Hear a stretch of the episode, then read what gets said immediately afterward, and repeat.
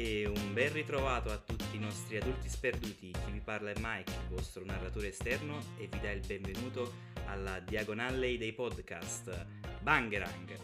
Innanzitutto andiamo a fare un giro alla scoperta del nostro Olivander per poter comprare le migliori bacchette di cuore di drago, il nostro Aldino. Signor Potter, la stavamo aspettando. E subito dopo facciamo tappa ai tre manici di scopa, dove il nostro Matte potrà offrirci una squisita burro birra. Eccolo!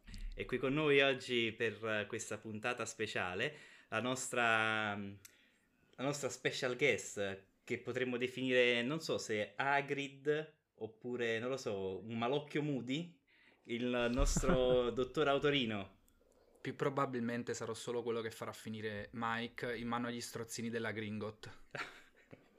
Che poi la nostra guest mi sembrava che stessi introducendo Ermione, Mike. Ormai il nostro guest. Sì. Ragazzi, non potevo non inciampare in uno dei miei classici errori.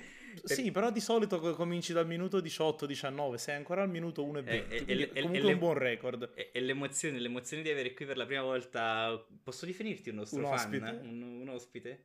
Un ascoltatore. Dai, un ascoltatore Pepe, fedele. Ma ci ascolti? Ma ci ascolti, Pepe? Che bravo.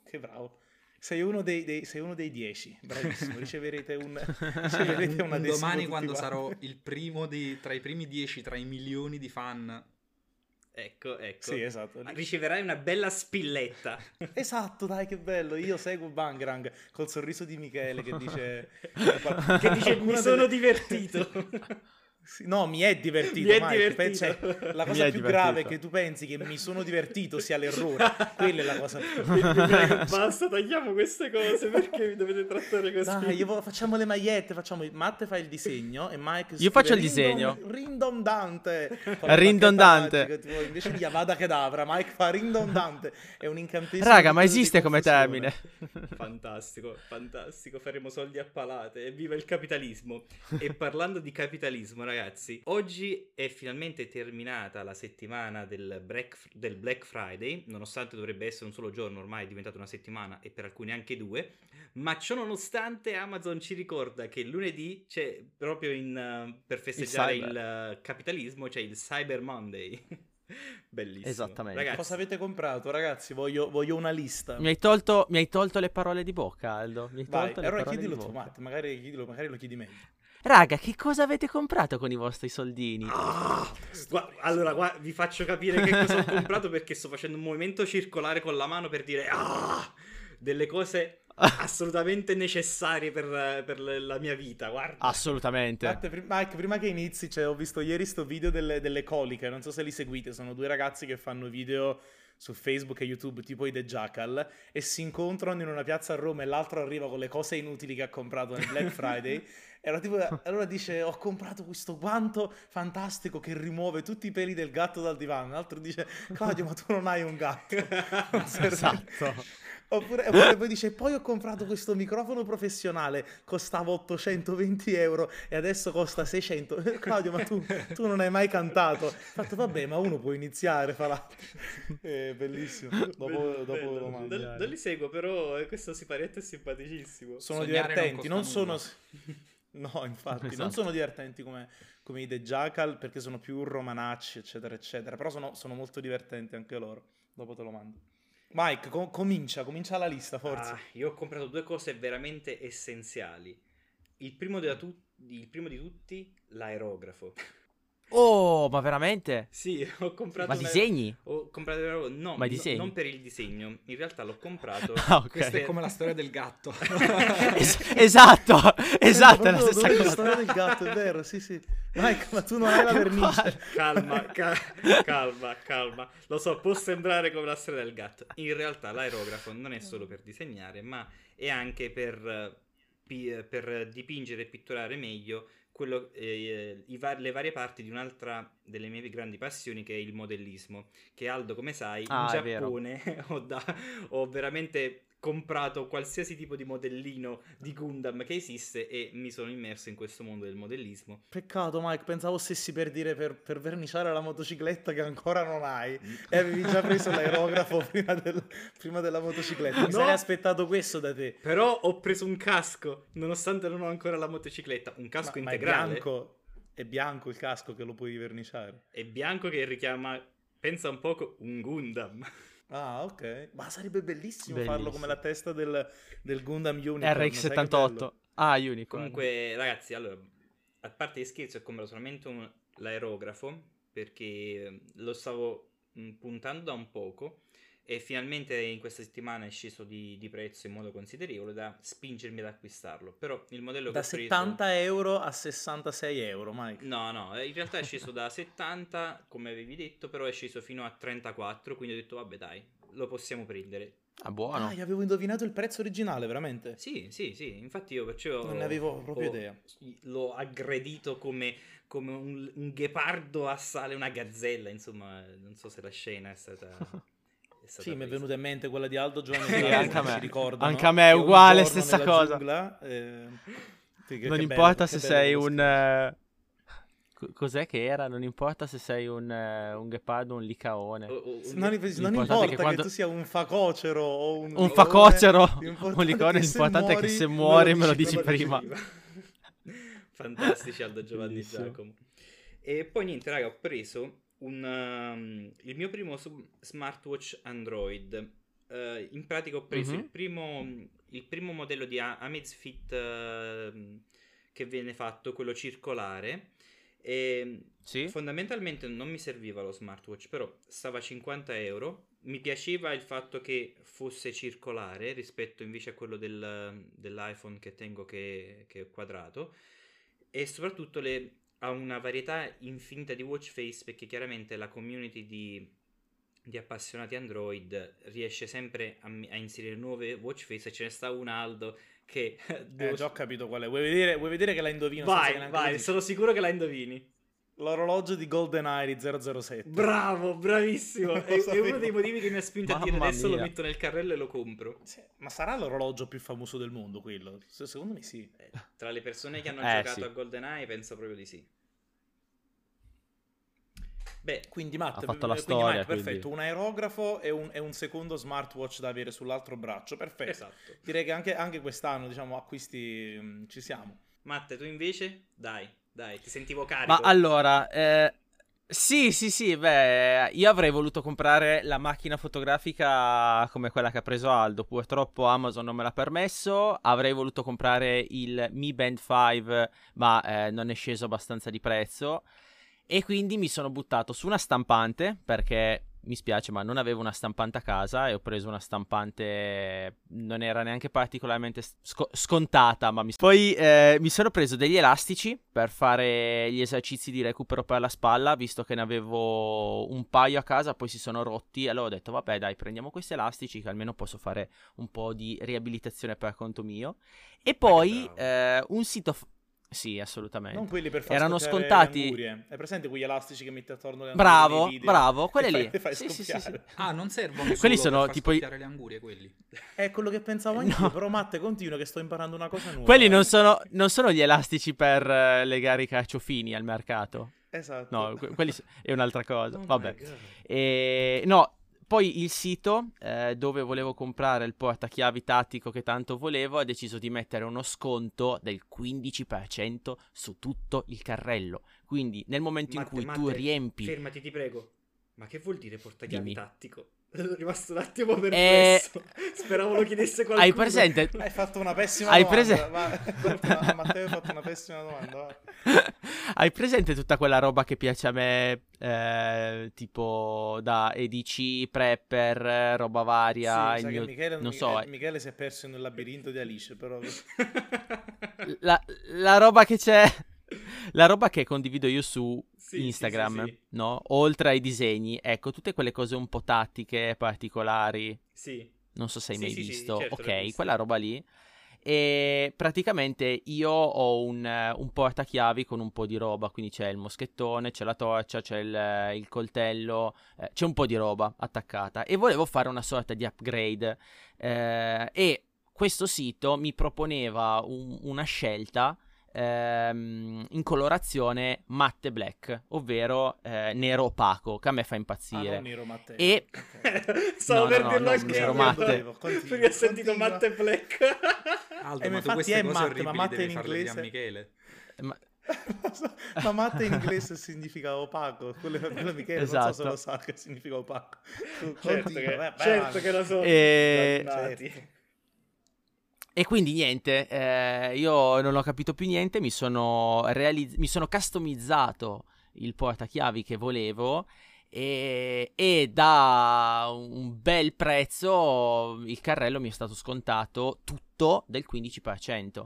Risparmiando, non vi dico il prezzo finale, comunque ho risparmiato 40 euro sul prezzo finale, che non erano pochi, ecco. Facendo le proporzioni. Cioè, se volete sapere... Un po' di matematica, 15%, abbiamo capito quanto è speso. Ok, perfetto. Peppe, ti prego, salvaci tu. Hai comprato qualcosa di utile sto Black Friday? Bah, utile non saprei proprio.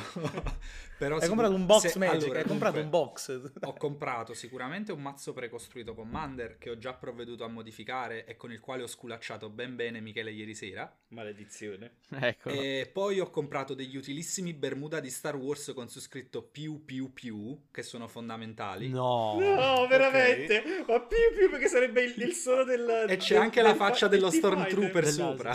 No, bellissimo! Li voglio subito! Che ho comprato anche questi scontati, e poi ho approfittato della febbre da PS5 che ha fatto crollare i prezzi dei giochi della 4 per comprare sia Days Gone che Death Stranding.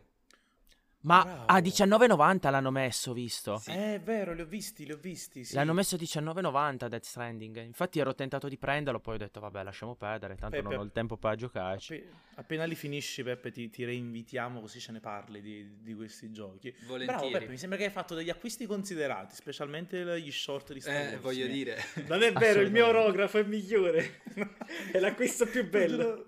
Io non vedo l'ora di vedere te con questo aerografo che tipo ha imbrattato tutta la stanza e il modellino è rimasto bianco, che non sei riuscito a centrarlo. Posterò una foto su Instagram al più presto. Aldino, invece Tu cosa hai comprato di utile in questo? Raga, io sono il più idiota degli idioti. Praticamente questo mese ho comprato un telefono e una fotocamera, e li ho comprati entrambi la prima settimana di novembre senza aspettare il Black Friday, ma con mio sommo piacere. Nessuno dei due prodotti, e anche un paio di cuffie, nessuno di questi tre prodotti costava di meno il giorno del Black Friday, quindi sono stato molto contento del fatto che non ci ho perso. Però comunque il Black Friday qualcosa bisognava comprare, quindi penso che vi batto tutti a mani basse con tre articoli. Il primo, nonché il più banale, ho comprato uno zainetto del mio brand preferito, che è la Patagonia. Ho preso uno zainetto per tutti i viaggi in montagna che faccio.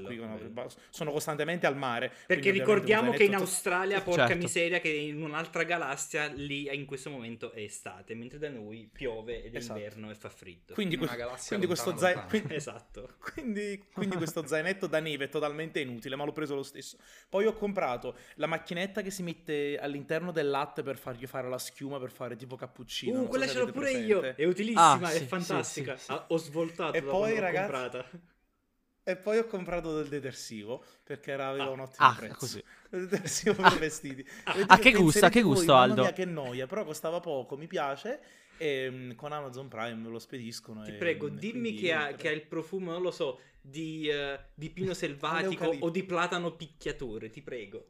Allora, siccome io sono un patito dell'ambiente, questo è un detersivo che lava benissimo a freddo, quindi non devo mettere 30, 50, 80 gradi sulla lavatrice, e lava per bene anche senza mettere la temperatura sulla lavatrice, perché io sono un eco demente e quindi sono molto contento. Siamo diventati un podcast per casalinghe. Esatto. Attenzione. Esatto.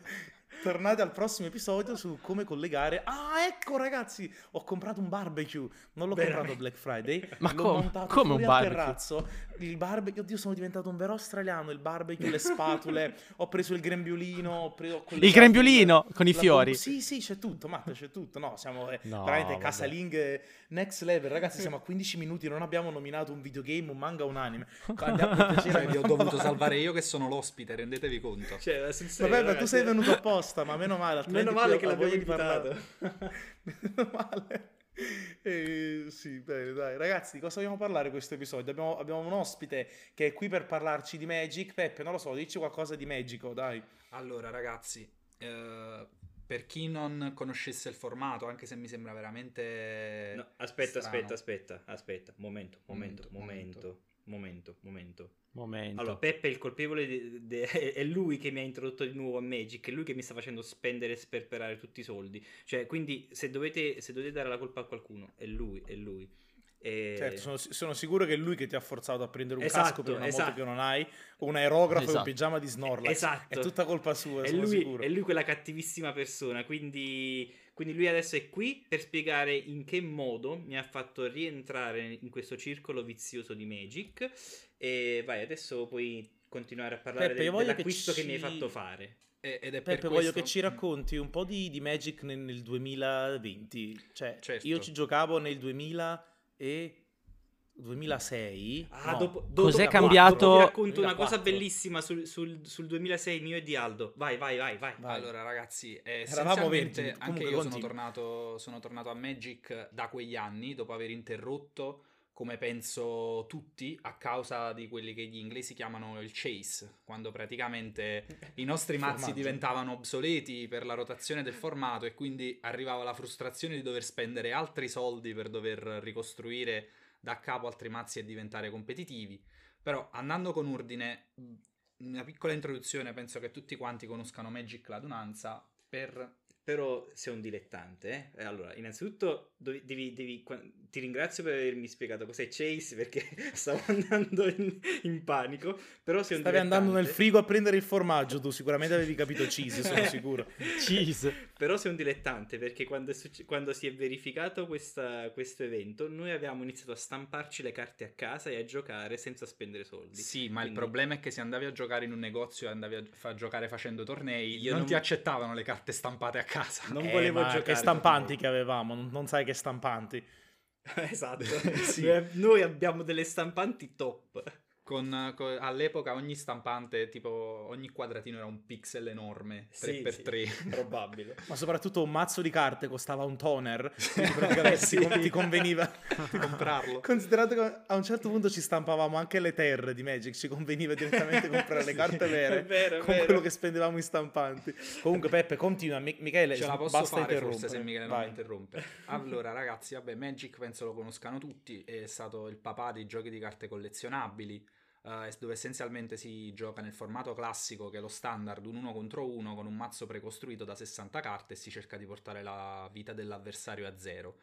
Il problema di questo formato è che mamma Wizard in 25 anni ha stampato 7 su 7 su 7, per cui a un certo punto si sono resi conto che non potevano prendere in considerazione ogni volta tutte le migliaia di carte stampate precedentemente, quindi si è ricorso al formato standard, che essenzialmente prevedeva la rotazione delle carte legali, e quindi da qui nasce la frustrazione dei giocatori che avevano a che fare con questo formato, tra cui me compreso, e per cui anch'io ho mollato Magic per molti anni, finché l'anno scorso, 2 anni fa, ho scoperto questo fantastico formato che si chiama Commander, che è un formato eterno, quindi le carte sono sempre valide e quindi non c'è più la frustrazione di dover modificare o smontare addirittura un mazzo per il quale si sono sprecati sudore e soprattutto soldi, ma è possibile portare con sé i mazzi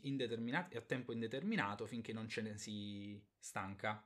What the fuck? Bellissima questa cosa. Però dimmi di più, perché vorrei sapere questo formato, questo formato, il Commander, che tra l'altro ha rapito anche me da quando me l'hai insegnato. cosa ha di particolare? È una cosa che mi avevi accennato e che tra l'altro mi avevi detto anche una piccola curiosità su questa cosa, vorrei che la riportassi anche nel podcast. Certamente, la cosa più bella, se vogliamo, del Commander è che è un formato creato dalla community, cioè dai fan. E penso sia uno dei pochi esempi dove la community ha superato l'azienda che propone il prodotto, al punto che quest'anno la Wizard of the Coast, che sarebbe l'azienda che produce Magic tra le varie cose, ha riconosciuto talmente tanto il formato che ha dichiarato il 2020 l'anno del Commander, e quindi praticamente ha cominciato a stampare dei set appositi per i quali io ho fatto spendere bei soldi al buon Michele maledetto. E di conseguenza è uno dei pochi casi che mi possono venire in mente dove i fan hanno creato qualcosa di più grande rispetto all'azienda produttrice. Il parallelo che mi è venuto in mente è stato un po' come quando la Nintendo ha fatto uscire Super Mario Maker, che è stato un grandissimo successo, dove praticamente ha lasciato la creatività in mano ai fan.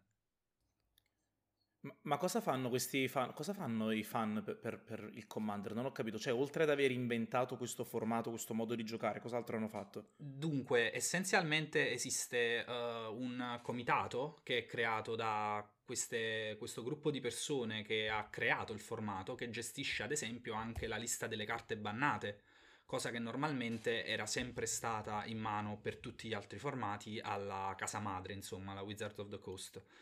E quindi essenzialmente è l'unico formato in Magic in cui sono i fan, tra virgolette, a comandare, e essenzialmente si è visto essere uno dei formati più puliti dal punto di vista anche della community. Infatti è un formato che si presta sia al gioco uno contro uno che al multiplayer, dove entrano in gioco anche dinamiche tipo gioco da tavolo, alleanze, politica, favori, quindi assume tutta una serie di livelli superiori rispetto al semplice uno contro uno. Aldo, un po' come facevamo noi quando giocavamo da piccoli: dai, non mi attaccare, attacchiamo lui, ti prometto che questo turno non ti attacco se mi fai giocare questa creatura. È vero che ci chiedevamo pietà a vicenda, mi dico, non mi attaccare questo turno, fammi giocare, sì è vero. Ma quindi le carte bannate ci sono anche in questo formato, però cioè, viene gestito dai giocatori, la banned list viene gestita dai giocatori. Esattamente, viene gestita dai giocatori, e le carte bannate sono davvero poche, se consideriamo che si tratta di un formato eterno, e quindi 25 anni di carte Magic stampate, che però vengono bilanciate dal fatto che si tratta di un formato in cui il mazzo è creato da 99 carte più una speciale. Esatto, questa era la domanda che stavo per dirti. In cosa si differenzia? Che è il Commander. Che è il Commander, e tutte le carte devono essere in singola copia, per cui anche carte potentissime che sono presenti però soltanto in singola copia, quindi la loro potenza viene diluita all'interno del mazzo. L'unica carta che appunto è speciale è il Commander, che sarebbe il comandante, che è la carta intorno al quale gira tutto il nostro mazzo. L'unica necessità, diciamo, per costruire un mazzo Commander è che il comandante sia una creatura leggendaria, e nell'ambito delle nostre 99 carte che assistono il nostro comandante possiamo giocare soltanto colori che fanno parte dell'identità del comandante, cioè tutti i colori che sono presenti sulla carta che noi abbiamo scelto. E quindi il bello è proprio andare a spulciare 25 anni di carte che possano girare bene intorno ad una singola strategia, che è quella del nostro comandante, che sarà sempre a disposizione per tutta la partita, come se fosse nella nostra mano. E quindi questo ti interrompo? Sì, certo. Peppe, ti interrompo. Quindi se ad esempio, che ne so, gioco Kamal Mano di Crosa, no? Che è verde, serie assalto, vuol dire che io posso avere un mazzo, che tutte le carte deve essere un mazzo mono verde, quindi. Esattamente. Ok, ho capito. Per cui essenzialmente in questo modo si possono creare delle strategie anche molto divertenti e insolite, e quindi magari anche carte che dal punto di vista finanziario possono valere poco, in combinazione con il nostro comandante, che ha una strategia un po' particolare, possono diventare potentissime. E quindi qui sta proprio il cuore dei TCG, che è la costruzione del mazzo e la ricerca delle sinergie. Le varie sinergie che esistono tra le varie carte. E tra l'altro a me, sai perché mi affascinava questa cosa? Io ricordo che quando costruivo il mazzo da 60 carte, molto spesso si ricadeva nell'errore o anche in quella monotonia del fatto che tu inserivi una combo nel mazzo e potendo replicare la singola carta fino a 4 volte, tu avevi molte più possibilità di fare la combo, e alla fine le partite si riducevano a chi era più veloce nel schierare quella combo o quelle determinate creature che poi ti facevano vincere la partita in poco tempo. O sbaglio, Aldo? Tuttavia la monotonia non era un problema per Michele. Mike, Matte, tieniti forte. Mike, qual era quel tuo famoso mazzo che tu giocavi? Che mazzo era? Perché non lo ricordi un po' tutto? Perché non racconti a Matte che cos'era il mazzo? Come il mazzo leggende? Che cos'è? Allora, Matte, devi sapere che vabbè, tu già lo sai che io sono un esteta, a me piace molto guardare la bellezza delle cose. E io quando mi sono avvicinato a Magic, più che per il gioco in sé, mi ci sono avvicinato perché i disegni che erano riportati sulle carte erano qualcosa di veramente spettacolare e mi piacevano veramente tanto. Caso vuole che quando iniziai a giocare, così come, ed è una cosa che è successa anche adesso che ho ripreso in mano Magic e quindi Commander, il primo mazzo che ho fatto era un mazzo pentacolor. Ah sì, me lo ricordo. Ed era il mazzo solarizzazione. No, Matte, sei già andato avanti. Pensa che io ho iniziato a giocare con Apocalisse e con Odissea. E io comprai Mike, arriva al punto. Okay. Vai, dici cosa c'è dentro questo mazzo. Pentacolor girava intorno al fatto che tutte le carte al suo interno erano carta, creatura, leggenda. Adesso basta, basta. Non esiste, colpo di scena, fuochi d'artificio, non c'era niente.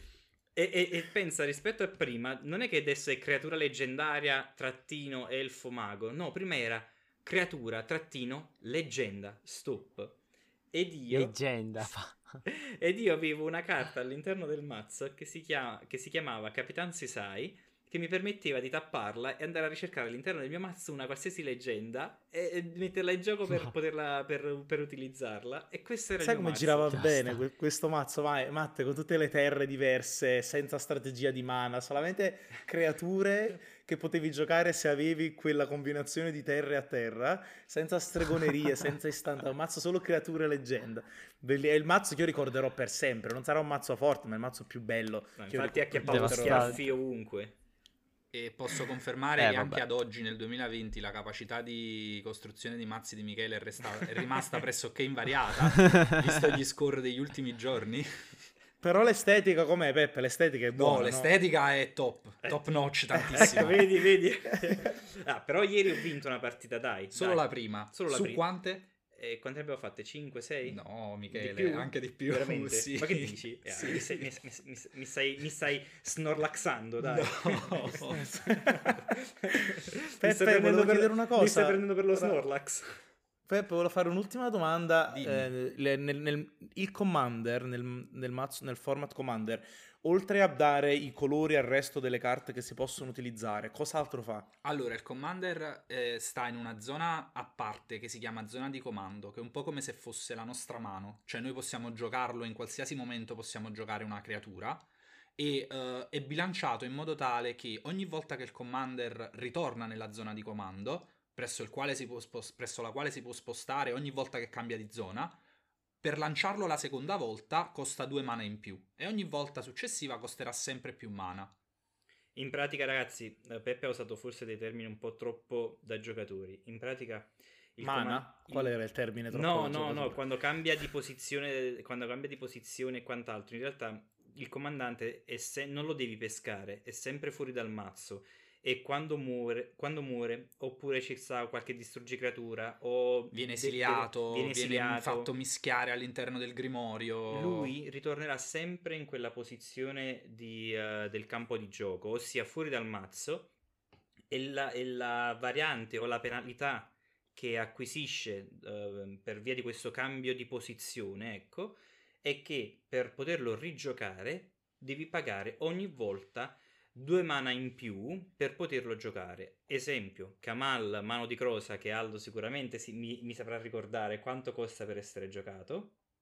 Guarda che costa 5 mana, di cui 2 foreste, però non ne sono sicuro. Sono 14 anni che non guardo quella carta. Guarda, io penso che ci hai azzeccato. Adesso Peppe sta andando a controllare, ma credo che sia così. Comunque, per fare un esempio su quello che tu hai detto, se Kamal Mano di Crosa costa 5, una volta che cambia di posizione mi verrà a costare 7. lo rigioco, mi cambia di nuovo posizione, mi costerà 9. In pratica sarà sempre un'escalation per rendere sempre più difficile. Comunque Aldo, hai fatto un minimo errore, costa 2 verdi più 4 in colore, quindi ci sei andato vicino, ma sei sempre il top. Fa tutte delle robe con delle pedine, mi ricordo. Bello. Matte, ma tu giocavi a Magic? Cioè, ti sento zitto. O meglio, non ti sento. No, io stavo ascoltando perché praticamente io ho giocato tantissimi anni a Magic, però mi sono fermato su Ravnica, Guild Pact, proprio per il motivo che hai giustamente detto prima. Sì. Esatto. E poi... diciamo che ho iniziato a uscire con dei ragazzi di cui uno aveva il negozio di carte, Magic, videogiochi, cose varie. Con quei ragazzi con cui giocavo a Street Fighter. Sì. Forse ve ne avevo già... Esatto. E niente, poi ho deciso di riprendere in mano il mio vecchio mazzo. L'ho sistemato e l'ho finito perché avevo diverse carte proxate. Avevo un bianco, blu, volante, counter. Quindi era una cosa un po' particolare, Gilda Zorius. Però era carino, era... Tantissimo, infatti anche se non giocavo da molto ed era un mazzo un po' datato, era forte, era veramente forte, dava fastidio, avevo il controllo totale del campo di gioco, quindi mi dava soddisfazioni.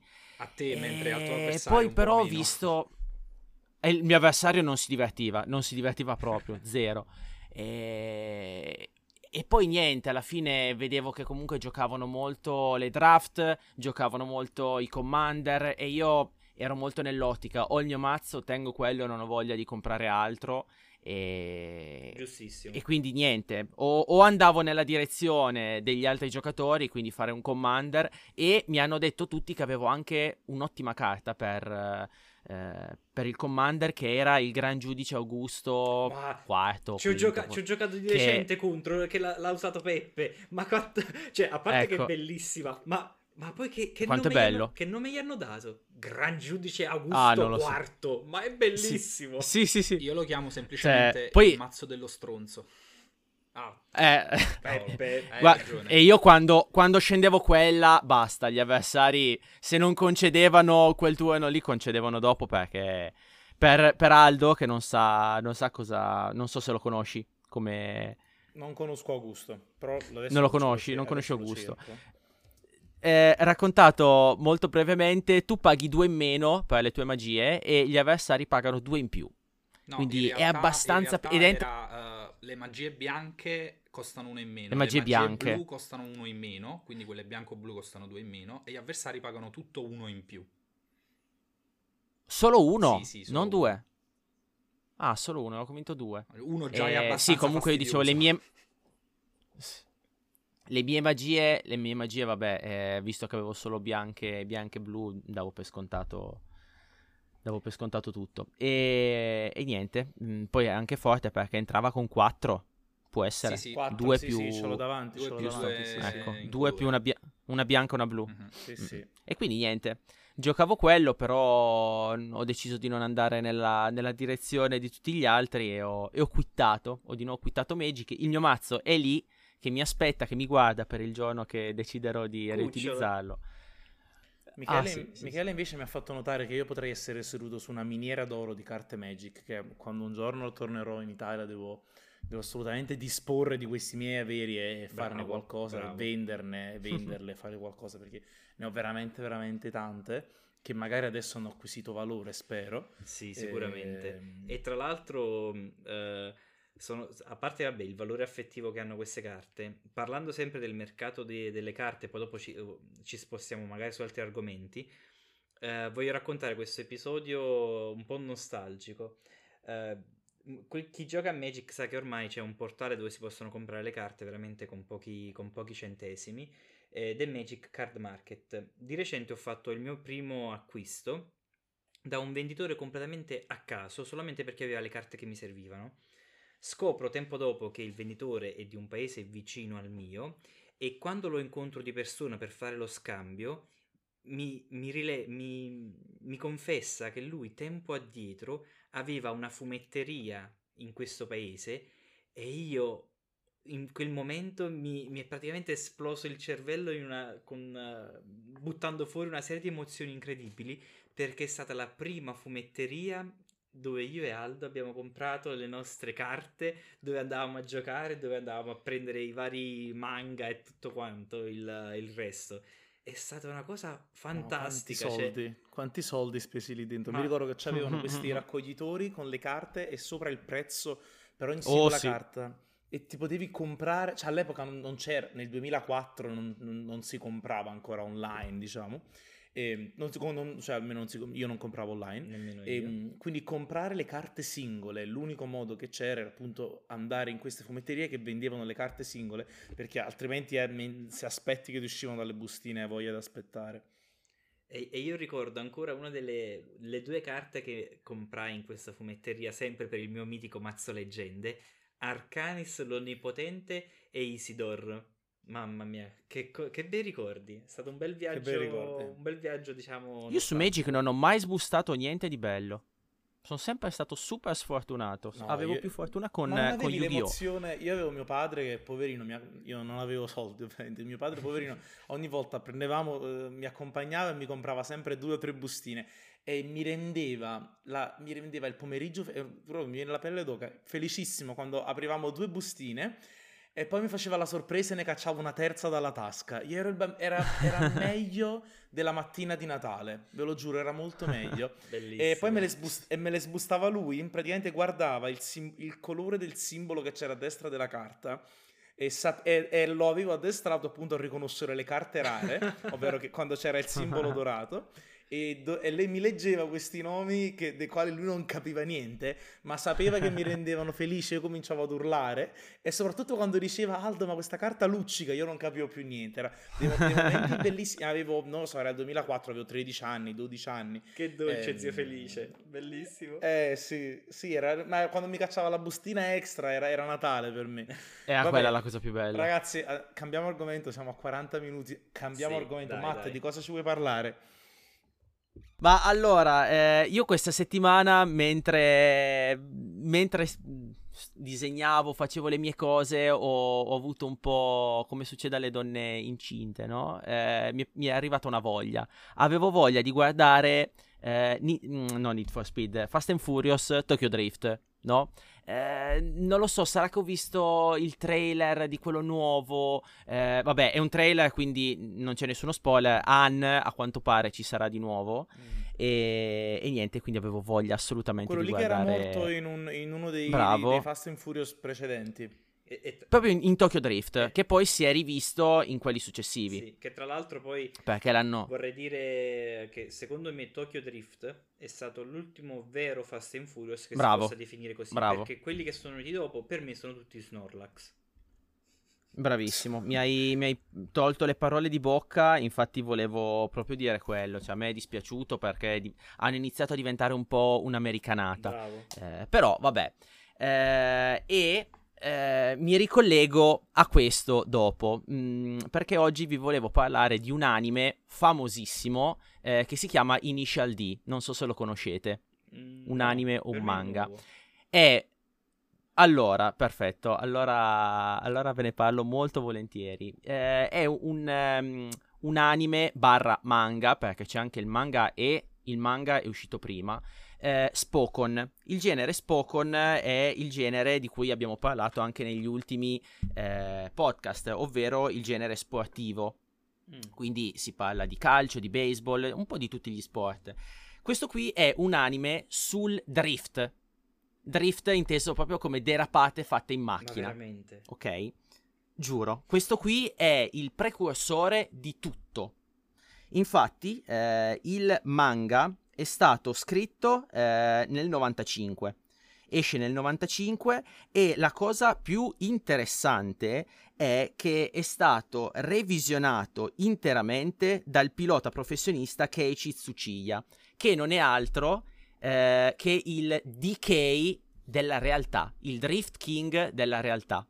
Ok, a questo va aggiunto che le prime stagioni erano realizzate in computer grafica e ricordavano molto i primi Gran Turismo, quindi all'occhio potevano risultare un po' grezzi, però a livello poi di animazione meritavano tantissimo e cioè, pensate, nel 95 avere già degli anime realizzati con quella qualità era abbastanza inusuale. Quando, cioè, hai detto anime, quando hai detto anime in computer grafica mi hai ricordato tantissimo i Biocombat, non so se ve li ricordate. Ecco, abbastanza anch'io simile. Anch'io stavo pensando a quello, Aldo. E che tra l'altro me li ricordavo all'epoca come un'evoluzione pazzesca. Sono andato a guardare un trailer tipo un paio di settimane fa della sigla iniziale. Ma quanto è Snorlax la grafica? Era Snorlaxissima. Mi piace che abbiamo snocciolato questa parola come sostitutivo del bip, vai. Sì, che poi poverino Snorlax è tanto carino, c'hai anche un pigiama, però vabbè. Però quando lo trovi che ti blocca la strada e ti serve il pokeflauto per passare è proprio uno Snorlax. Sì, esatto. Vai. E niente, quindi la prima stagione che sottolineo come le stagioni non sono chiamate comunemente stagione 1, season 1, sono chiamate first stage, second stage, extra stage e via così, ok? Quindi sono degli stage, questa qua già è una cosa molto molto particolare. E allora, con Fast and Furious Tokyo Drift voi avete la possibilità di vedere proprio Keiichi Tsuchiya in una scena. E fin qua, ok? E voi dite, ma chi è questo qua? Perché parla? Nella scena in cui vedete Sean che si sta allenando con la Evo rossa al porto, ad un certo punto vedrete due pescatori che stanno parlando tra di loro e voi dite, ma chi sono questi? Ma perché parlano? Quello che parla, che ad un certo punto dice in giapponese, non male veramente, quello è Tsuchiya. Nani? Quindi lui ha partecipato non solo a Initial D, ma ha partecipato anche alla revisione, ha revisionato anche Fast and Furious Tokyo Drift. Altra cosa che ho visto questa settimana che mi ha mandato fuori di testa è che in un'altra scena di Fast and Furious, la scena dove c'è Sean che vince la sua prima gara contro Matsumoto, quello con la Nissan 350Z gialla, che poi lo sconfigge nel parcheggio, non so se ve lo ricordate. Sì, no, sì, ma sì. Me lo devo riguardare, io l'ho visto solo una volta, tanti anni fa. Me lo devo riguardare. Nell'ultima curva che fa c'è una chicca che veramente mi ha esaltato, che io ovviamente prima di vedere Initial D non avevo notato. C'è parcheggiata una Panda Trueno AE86, che è la macchina utilizzata da com'è che si chiama? Dal protagonista, da Takumi, di Initial D. È la sua macchina ed è anche la macchina utilizzata da Tsuchiya nella realtà per vincere le gare. Ma e la Panda Trueno non c'entra niente con collegato. La Fiat Panda, giusto? No, è una Toyota. È una Toyota. Però si chiama okay. Panda Trueno. Sì. Perché vedere una Fiat Panda in un Tokyo Drift era comunque un'esperienza a sé. Quindi... Sì, infatti stavamo tutti quanti pensando alla Fiat Panda. Già immaginavo. E niente, comunque... in Panda. Bellissimo. Sì. Cioè, di che cosa parla? Questo Initial D, che ovviamente vi ho voluto regalare questa chicca, ma non vi ho detto di cosa parla. Questo, ed è qui che arriva il punto bello. Praticamente Takumi è il protagonista, è un ragazzino di 18 anni, che lui fondamentalmente quando non studia lavora con il padre e di notte, e in un distributore di benzina insieme ai suoi compagni di classe, no? Di notte, di sera, diciamo verso le 4 o le 5 del mattino, lui aiuta suo padre a consegnare il tofu. Consegna il tofu in cima al monte Akina, no? Il problema è che lui è stato costretto a lavorare così con il padre da quando aveva 13 anni, e visto che lui voleva fare in fretta perché poi voleva tornare a dormire oppure svegliarsi un po' dopo e andare a scuola, lui ci andava proprio a tavoletta, a tutta birra su sta macchina che era la Panda Trueno. E visto che il tofu è molto delicato, il padre gli metteva un bicchiere diciamo sul porta vivande che si è in macchina, pieno d'acqua. Okay, e gli diceva, okay, tu vai alla velocità che ti pare, a me non me ne frega niente, cioè ti compro treni su treni di gomme, fai cosa vuoi, ma se tu rovesci questo bicchiere mentre guidi significa che anche il tofu è stato rovesciato e l'hai rovinato, quindi bellissimo, regolati te. Bellissimo. Lui si fa di quei numeri e vedete proprio che l'equilibrio della macchina è regolato perfettamente in modo tale che l'acqua non cada dal bicchiere. Ah, bellissimo, ed escono questa fuori. Sì, è fantastica, è una cosa che veramente è meravigliosa. Matte, la trasposizione in anime come l'hai trovata rispetto al manga?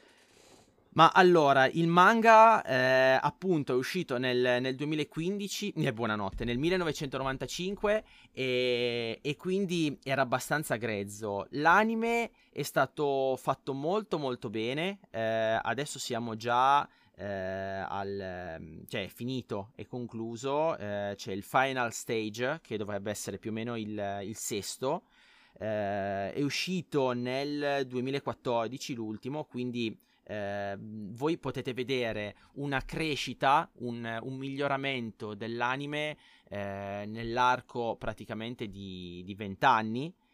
E ti dico, siamo passati da una computer grafica a un disegno fatto a mano con elementi di computer grafica che però ti fanno apprezzare veramente tanto il passare del tempo.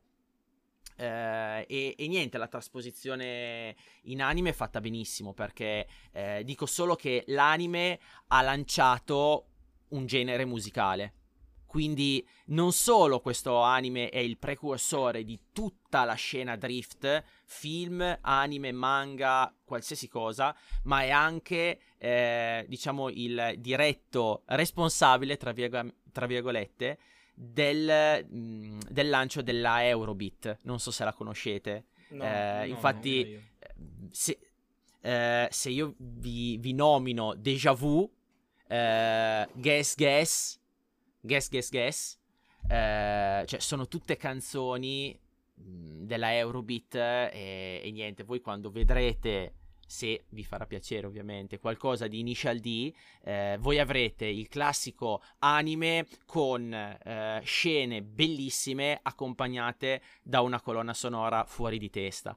E mi raccomando, non fatevi una playlist Eurobeat per quando siete in macchina, perché finisce veramente male. Finisce veramente molto molto male. Il piede diventa pesante subito. Ma il fenomeno del drift, Matte, ma il fenomeno del drift è una roba che c'è ancora oggi, è passato, e nel 95 è iniziato tutto da questo anime manga, oppure l'anime manga è stato fatto in un periodo quando il drift già c'era? Cioè, qual è il rapporto tra il fenomeno drift e l'anime manga? Ma il drift, diciamo che già c'era, però diciamo che negli anni 90 non c'era ancora quella cultura dello shonen, la cultura c'era già la cultura degli anime, dei manga, quella c'era. E quindi, prima di tutto, i nostri cari amici giapponesi hanno iniziato a realizzare... opere su qualcosa di conosciuto, ok? Quindi il drift era qualcosa di conosciuto, e hanno deciso di farci un'opera animata appunto per quello. Infatti Keiichi Tsuchiya c'era già, non è che è nato insieme a Initial D, sì, era già un campione, e quindi niente, diciamo che era un po' al pari del calcio, tipo Oli e Benji, scusate, Capitan Tsubasa, ecco, era un po' come Slam Dunk, sì. Era il classico Spokon, sì, diciamo che... anime manga sportivo. Sì, diciamo che un po' anche come il mio amato GTO raccontava uno spaccato della società giapponese, probabilmente. Bravo.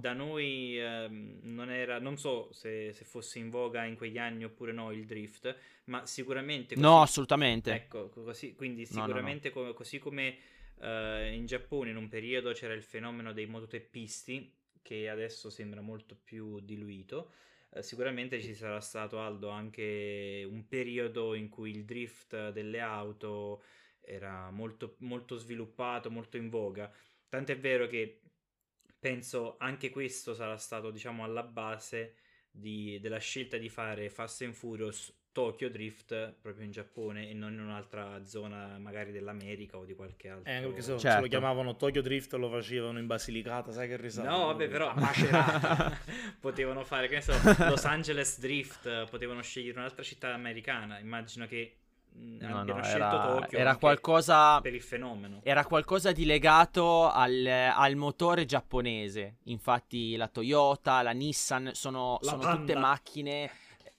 La Panda. No, beh, diciamo che le auto da drift erano macchine inizialmente abbastanza economiche, trazione posteriore, non ci vedrai mai dei mostri americani tipo una Chevrolet, una Camaro, una Dodge. Quelle erano macchine da sparo, da quarto di miglio, e per quello cambiava proprio la cultura. In Giappone c'erano la Honda, la Mazda, la Mitsubishi, le Nissan, la Subaru. Cioè tutte queste qua, la Subaru Subaru Baracca. No, beh. Subaru Baracca, bravo, ricordiamo Aldo, esatto. Però, Aldo Giovanni e capisci? Quindi erano proprio tipologie diverse di macchine, sì, vero, di guida, di motori. Sì. Infatti c'erano delle... Sì, è vero, tipo le Nissan, quella hai menzionato prima, la Nissan 350Z, che non è macchina da sparo assolutamente, è macchina da controllo, esatto. Non da potenza. È molto... Esatto. Sì, è vero, sì. E infatti poi questo anime ha lanciato tutte queste macchine che poi abbiamo rivisto nei vari Need for Speed, abbiamo visto in Gran Turismo, ad esempio, l'MX5, la Honda S2000, la Nissan Silvia, che è una delle prime che prendevi su Gran Turismo 3, se non ricordo male. Erano tutte macchine iconiche, ma perché? Tu prendevi il gioco, perché te le trovavi lì? Dicevi, boh, sono macchine che mi mette il gioco così. Invece no, erano macchine iconiche già presentate in questo anime. E quindi ve lo consiglio perché assolutamente è una pietra miliare degli anime, e ho detto glielo racconto, glielo spiego. Sì, mi ha incuriosito molto, Matte, mi sa che perché comunque... Guarderò, sì. È un qualcosa che non tutti conoscono ed è un qualcosa che tutti dovrebbero conoscere, perché non è nulla di particolare, nulla di fantascientifico, ma succedono cose pazzesche. È il classico anime da hype, che tu lo vuoi guardare, ti prendi bene. Lo guarderò, Matt, anche perché non posso aspettare all'infinito che esca la nuova stagione di My Hero Academia, quindi per forza esatto. mi serve qualcosa di nuovo. Però Aldo, mi raccomando, ricordiamo ai nostri cari ascoltatori di non fare... Non fatelo a casa! Non fate drift con la Panda del nonno, mi raccomando. Assolutamente. Esatto. Io posso solo dire che esatto. empatizzo tantissimo con un personaggio il cui drive principale è quello di voler dormire di più. No, non ti ho capito. Sì. No, ho capito. Cioè, lui sta dicendo che empatizza Takumi, che guidava così perché voleva dormire di più. Lui l'ha guardato, Michele, questo ci mancava la connection. No, semplicemente ho ascoltato Matteo quando spiegava. Michele dormiva sognante con gli occhi al cielo. No, io ho ascoltato, però non avevo capito a che cosa ti stavi riferendo. Al fatto di dormire, ho capito. Forse questa cosa non è chiara. A Takumi di correre non interessa minimamente. Lui di motori non capisce nulla. Lui drifta come se fosse il Drift King, ma lui non capisce quello che sta facendo. Okay. Ed è bellissimo. Ed è bellissimo questo, perché sembra veramente lo scemotto di quartiere, che lui fa le cose così perché gli vengono. Quindi questa è una parte ancora... Tra l'altro, ragazzi, mi hai anche regalato... dico solo quest'ultima cosa. Matte mi ha regalato l'immagine di un mio ricordo con Aldo sempre in Giappone, precisamente a Kyoto, e Aldo si era fermato in un chioschetto perché voleva provare il tofu appena fatto, e ricordo che quella volta, Aldo, correggimi se sbaglio, quella volta il tofu per la prima volta lo vedemmo che era particolarmente liquido e non solido come magari siamo abituati a vederlo nei negozi qui in Italia, o mi sbaglio? Mi aveva fatto veramente Snorlax quando l'avevo mangiato la prima volta. Bene, però adesso lo mangio almeno una volta a settimana, perché il tofu è un ingrediente, non è un piatto. Quindi io l'avevo mangiato lì, il tofu bianco è come mangiare la pasta bollita da sola, senza condimenti, senza salse, senza niente. Quindi, però, no, anche qui ci sono anche qui varie tipologie di tofu, c'è quello morbido, c'è quello deidratato, che è quello secco al quale ti riferisci, sì, però sono varie tipologie. Ma che cultura ti sei fatto? Sei proprio, sì, proprio grande. Non mangio più carne, quindi mi devo attrezzare diversamente, capito? Mike, Peppe, avete qualcos'altro da aggiungere o vi racconto un'ultima chicca? Dai, raccontaci qualcosa prima di chiudere. Sei stato in silenzio, raccontaci tu una bella chicca, dai. Io volevo raccontarvi del film più bello del 2020, un film che secondo me è veramente il film più bello del 2020, mi ha lasciato in tensione tutto il tempo sul divano, è un film, è una produzione Netflix e si chiama The Trial of Chicago 7, che sarebbe il processo ai 7 di Chicago. È una storia vera nella quale il governo americano fa un processo a queste 7 persone che erano state accusate di aver iniziato delle rivolte a Chicago per protestare contro la guerra in Vietnam, ed è una storia, appunto una storia vera, un cast, io non ho mai visto così tante persone famose nello stesso film da quando hanno girato il video di Domani Domani della canzone degli Artisti Uniti per l'Abruzzo, non l'ho mai vista una cosa del genere. Ci sono veramente almeno 10 attori che riconoscerete subito. C'è il Robin di Batman, c'è il protagonista di Animali Fantastici, lo spin-off di Harry Potter, c'è Sacha Baron Cohen, che è il protagonista di Borat, del film Il Dittatore, c'è Michael Keaton, che è il vincitore del premio Oscar per Birdman, ed è anche il film The Founder di McDonald, il protagonista The Founder di McDonald. E anche uno dei primi Batman, Aldo. E anche uno dei primi Batman. Ricordi anche il regista? Sì. No, il regista no. Tim Burton. Schumacher, come si chiama? Ah, Tim Burton, no, che Schumacher era un altro. C'è Mark Rylance, che è uno dei protagonisti del film Il Ponte delle Spie con Tom Hanks. Un cast stellare, e il film è diretto niente proprio di meno che da Aaron Sorkin, che è un nome che magari a voi non vi dice niente, ma è lo sceneggiatore del film The Social Network e anche del film Jobs, sì, che sono due film che hanno una caratteristica in comune, ovvero hanno dei dialoghi botta e risposta, consumati come delle fiamme sugli accendini, velocissimi, pam pam pam pam, che ti tengono tutto il tempo in sospensione. Sono dei dialoghi, non so, oltre a essere botta e risposta, sono anche molto sarcastici, quindi il dialogo, la discussione tra queste persone non è mai una discussione lenta. E immaginatevi questa idea del dialogo botta e risposta applicata in un processo di un governo contro degli hippie praticamente, ed è bellissimo, è veramente stupendo, sia per il modo in cui è montato, per le scene che rendono un film che appunto è un processo, potrebbe essere una roba noiosa, non so, penso a come si chiama il film, non mi ricordo, immaginate il classico film di un processo dove c'è tanta noia durante le dichiarazioni dei giurati, appunto degli indagati e del giudice. Qui invece è una botta e risposta tra indagati e giudice, ed è una storia vera con un finale sorprendente, e il modo in cui è girato, quindi durante il processo rivivono le scene appunto del giorno della protesta, ed è veramente bello bello bello, e ve lo straconsiglio, e mi è piaciuto veramente tanto, e non pensavo, quando l'ho iniziato non avevo delle aspettative, ma effettivamente il cast e la regia non potevano lasciare intendere altrimenti. Effettivamente ve lo straconsiglio, dura un'oretta e mezza, non è una serie, è un film unico bello. Su Netflix, bello bello bello, ti piacerà, per piacere guardarlo. La mia unica supplica, per piacere guardatevelo sempre in lingua originale, ovviamente. Ogni attore, soprattutto Sacha Baron Cohen, quello di Borat, ha una sua intonazione, perché lui non è nato in America, ha una sua intonazione diversa. C'è Eddie Redmayne, che è appunto il protagonista di Animali Fantastici, dove trovarlo, lui è veramente british, ha un accento londinese che è totalmente diverso dagli altri, quasi un accento un po' posh, un po' elegante, fuori contesto rispetto agli hippie, e infatti lui è quello più, diciamo, più di upper class, di una classe più elevata rispetto agli altri, e il suo accento rimarca anche la sua provenienza sociale. E Michael Keaton, vabbè, non vado avanti, però ragazzi ve lo straconsiglio se avete tempo. E bello, sono ragazzi, sempre belli docufilm. Volentieri, sì. Sì, no, ma non è un docufilm, Mike, è un film, cioè proprio è un film con una trama, non è, sì, che però non è girato è basato su una storia vera, però non è girato a documentario, è girato stile film.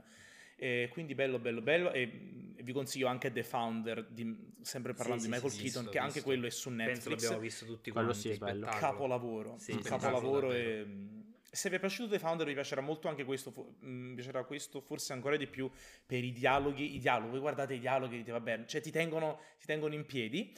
E niente ragazzi, io direi che siamo in chiusura. Ringrazio tantissimo Peppe per averci spiegato finalmente con parole sensate che cos'è il format Commander. Ringraziamo Peppe per far spendere anche tanti soldi a Michele. Snorlax, sempre Snorlax. E niente ragazzi, se non abbiamo altro da aggiungere direi che siamo in chiusura. E Mike, ricordiamo dove ci possono seguire i nostri ascoltatori su @Bangarang Podcast. Bravo, hai sbiascicato, però non hai aggiunto altre parole a caso, il che lo apprezziamo tantissimo. Che emozione, la prima volta siamo presente quando Michele riesce a dire @Bangarang Podcast, incredibile. Sì. Hai visto? Hai assistito, non è difficile, e partecipato ad un evento più unico che raro. È successo. Quindi è successo. Ragazzi, buona settimana a tutti, ragazzi, alla prossima. Ciao. Grazie mille, ciao ragazzi, alla prossima. Snorlax.